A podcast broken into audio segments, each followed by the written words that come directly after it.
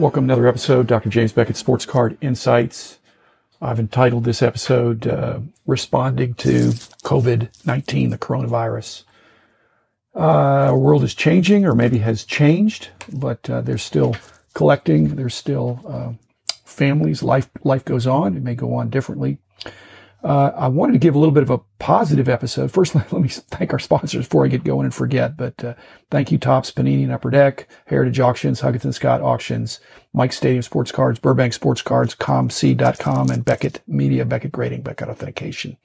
Again, all of those entities, uh, life goes on, but life goes on uh, uh, differently. Uh, they're they're all well, everybody in America and around the world is affected by this. So hope you're taking necessary precautions, but uh, I want to talk about, uh, I want to uh, kind of slide into some sports card insights. But uh, first of all, there are there any silver linings? This is it's pretty grim. The news every day is is worse and worse. But uh, there, you know, there, uh, it's it's like having a well, it's like unpaid vacation for some people, but it's not but you don't know how long it's going to be. If it was a week, that would that wouldn't sound so bad. But uh, I'm I'm really addressing this mostly to people that have card collecting as a side gig. If you're full time in the industry, then you're uh, dealing with that in a different way. But if you have another job, if you're a teacher, uh, I hope you don't li- work in the restaurant industry or the hospitality. Those are very challenging situations. Work for an airlines. Uh, again, that's uh, circumstances beyond the control of the executives running those companies. There's when, demand is uh, cut off, it's it's extremely difficult. Uh, on the other hand, people are at home. I hope you're enjoying time at home with your family. Uh, since you can't go to restaurants, I hope you're enjoying cooking or having things delivered. Again, this will this will be a game changer for people uh, how they how they eat, uh, how they spend time. Uh, you know, know that people are going to all of a sudden start reading or listening to podcasts more, but again, probably there's a situation where if you're working for a company, I know if I were, were back in the driver's seat, uh, running Beckett Publications as I, as I was uh, 15, 20, 25 years ago, uh, I'd have to put a challenge out to the employees. How can we uh, make, how can we add value? How can we produce when you're not in the office, when you're, we were uh, pretty lenient about having uh, work at home situations, but that frankly didn't work for, uh, at all for certain kinds of jobs or certain kinds of people. Some people just, uh, can really thrive in that and others, others don't. I'm obviously missing sports, but I will say this, it's proven to me that I don't love sports so much that I'm willing to watch reruns of games, uh, that I've, that I've seen before. So I'm, uh, not spending all my time doing a podcast, but I'm I'm I'm uh, you know doing stuff with my uh, collection, organizing my stuff. So I uh, hope you're enjoying that. Um, you know the the uh, increased time to do things that perhaps you put off. Uh, hopefully, the lesson for all of us will be to be better prepared for any other situation that might come up. Um, I hope you realize that social distancing is not the same as social disconnection. Hopefully the social distancing that you're doing is a, is a physical issue and you're taking extra steps to not be socially disconnected, you be connected socially. Um, and again, every business that's going through this is going to now have a, a creative contingency plan for how to uh, run their business if uh, uh, most or well, let's just say most, uh, but uh, if if employees are largely not able to be present. Uh, I won't say, you know, again, collectors are, uh, are, are, are, my tribe. And we're basically fortunate to have a uh, wholesome pastime that can be uh, financially rewarding. Uh, if you're purely a collector and never sell, I know I did an episode about that, whether you're more of a collector or more of an investor.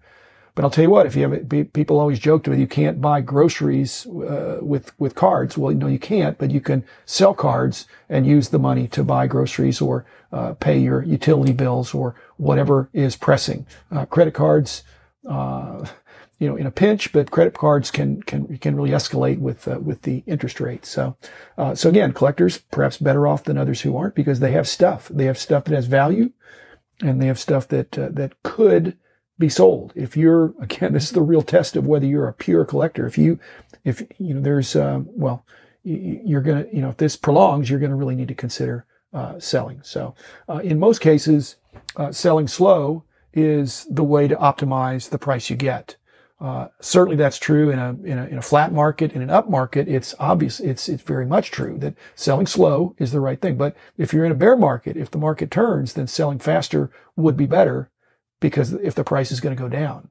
But either way, uh, I think you know what I mean by parsing or, you know, uh, kind of putting your collection into uh, groups Obviously, the smallest parse would be one item, and that's if you have uh, a collection that has uh, mainly uh, glamour cards, then selling cards one at a time is is the best. It's the way you optimize what you're going to get. On the other hand, you can't sell cards one at a time if they're not of a, with sufficient uh, demand. Doesn't matter what the supply is. If if the demand is not there, then you're probably going to have to put together a group. I have a, you know, one of my sports card insights here. One of the, one of my uh, rules is that uh, all groups, when you buy a group of cards, you would expect to get a discount. The age old uh, discussion among veteran collectors is, you know, why would there be a discount on uh, selling a complete set as opposed to the sum of the cards? It's not always true, but it's frequently true. Uh, even though the the uh, difficulty in putting together a set, some of the older sets, uh, there ought to be a premium, but but typically there's not. So if groups sell at a discount, that's not news to most of you. But I want to have a corollary to that, that basically the less cohesive the group, the bigger the discount. If you put together a group that seems to make sense, it's all of one player, all of one set, all of one company, all of one team, and there's some cohesion in the group, uh, it's less of a discount than if you have a multi-sport, um, unsorted lot of cards. Uh, people are going to more heavily, uh, well, you're going to need to more heavily discount that if you want to move it.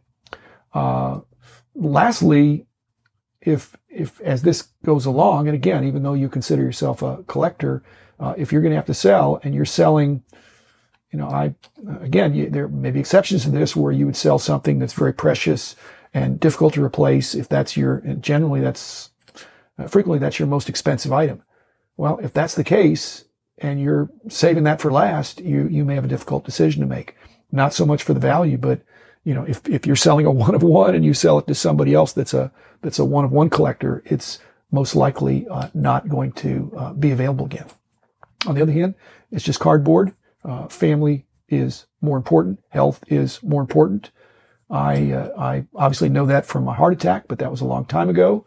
Don't think I'd gotten complacent, but, uh, makes you realize that, uh, when this, this virus is not a respecter of, perhaps even good health, uh, much less wealth or uh, any other consideration that you have. So uh, take care of yourself.